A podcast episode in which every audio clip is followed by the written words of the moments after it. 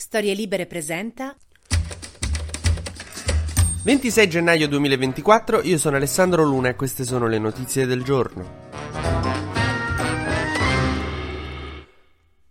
Giorgia Meloni in questo periodo sta tra due fuochi, tra i due suoi nemici. Dimenticatevi Giuseppe Conte, stiamo parlando di Chiara Ferragni e Delli Schlein. Eh sì, in questo momento eh, ha due nemici grandi, mm, Giorgia Meloni, che sono appunto Ferragni e Schlein, un po' tipo il mondo di Patti, no? Che Patti aveva come nemica Antonella, ma anche la perfida Guadalupe che gli tirava le schicchere sull'orecchio mentre si allenava a danzare. Allora, delle sfide ingaggiate in questo periodo, Meloni, quella con Ferragni, l'ha vinta perché l'ha attaccata dal palco di Atreyu, poi gli sono piovuti addosso una serie di sfighe, insomma, accuse. Sono saltate fuori operazioni poco lucide che faceva legate alla beneficenza. Considerando che è passato solo un mese, stiamo parlando di gennaio, per i politici socialisti vicini a Craxi, il febbraio del 92, tutto sommato era un mese un po' più tranquillo di quello che ha passato Ferragni. Ieri, dandogli un cazzottone mentre era a terra rantolante, quindi proprio, cioè, come eleganza non ci siamo, Giorgia. Però, come efficacia sì, appunto, Meloni ha fatto passare il DDL Ferragni, che vieta di fare quello che faceva lei con la beneficenza e Ferragni è stata costretta a fare pubblicamente una nota per dire che bella questa iniziativa di Meloni, complimenti, questa cosa mi aiuterà a non sbagliare. E quindi su sta cosa Meloni sta tipo il gatto che continua a giocherellare col topo che ha ammazzato. Sarebbero stati giorni bellissimi proprio per Meloni se non fosse che eh, lo scontro con Schlein alla Camera non è andato bene. Ne avevamo parlato ieri, Meloni ha citato il 2009 riguardo ai tagli alla sanità e al tetto alle assunzioni, anno in cui però ci stava lei al governo, cosa che le ha fatto notare Schlein, quindi diciamo di base vincendo il confronto. Cioè se voi guardate lo scontro tra Meloni e Schlein ha vinto Schlein abbastanza chiaramente. Infatti Meloni pare che si sia molto arrabbiata per questa cosa e abbia detto allo staff ma che cazzo mi avete scritto? Perché in effetti questo è un errore abbastanza grossolano e fa, insomma ha dato l'occasione a Schlein di segnare un rigore a porta vuota. E per fortuna Schlein non è una giocatrice della Roma, altrimenti l'avrebbe tranquillamente potuto sbagliare. Polemica mia questa, non, non ci fate caso, non è un momento facile per noi.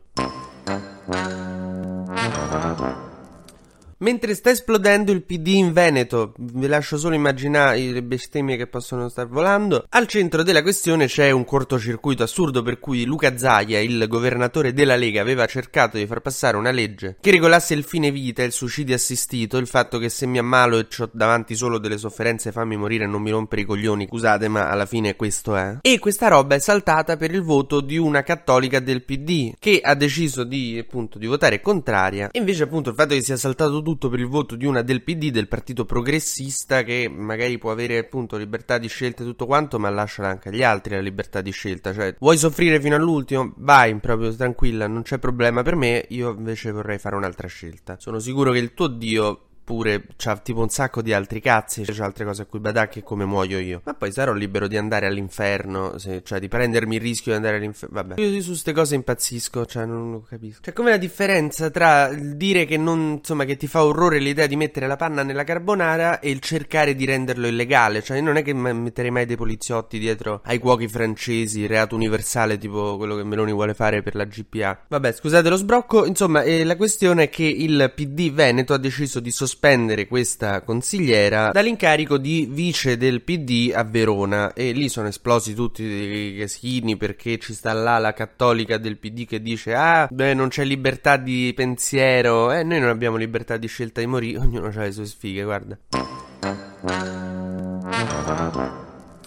ma facciamo il solito consueto deprimente giro sugli esteri. Pare che in realtà ci sia un cessate il fuoco, cioè un'intesa per il cessate il fuoco a Gaza tra Israele e Hamas. A dirlo è il giornale israeliano Arez che dice che appunto ci sarebbe un accordo su 35 giorni di cessate il fuoco con il rilascio di tutti gli ostaggi e la liberazione di un numero non precisato di prigionieri palestinesi. Nel frattempo il ministro degli esteri italiano Tajani ha lanciato il suo appello ad, Israele e Hamas, ha detto per la striscia ci vuole una missione ONU a guida araba adesso ci stanno pensando. Si prenderanno un po' di giorni, insomma, per pensarci bene a quello che ha detto Tajani, quelli di Israele e Hamas. Vabbè, però Tajani, dai, lui ci prova. Mentre sull'aereo russo continuano a incrociarsi le accuse tra Ucraina e Russia, c'è da dire che pare che dei 65 prigionieri ucraini che stavano a bordo non ci sia traccia, ci sono solo 5 cadaveri che sono stati consegnati all'obitorio di Belgorod, quindi qualcosina non torna. Poi la Russia non ha permesso a nessuno di ispezionare il luogo dello schianto, quindi vabbè, che c'è state a nascondere? È come se giuro alla mia ragazza che ho messo a posto la cucina, ma poi le vieto di ispezionarla. Eh.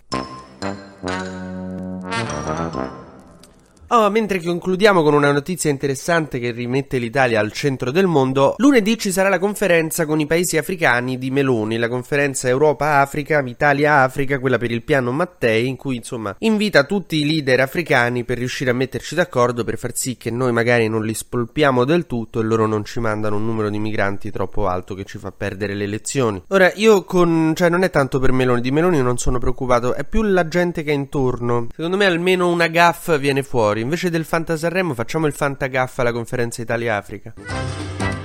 TG Luna torna domani mattina, sempre tra le 12 e le 13, su storielibere.fm.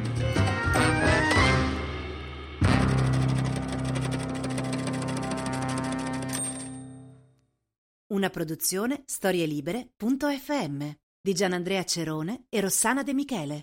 Coordinamento editoriale Guido Guenci.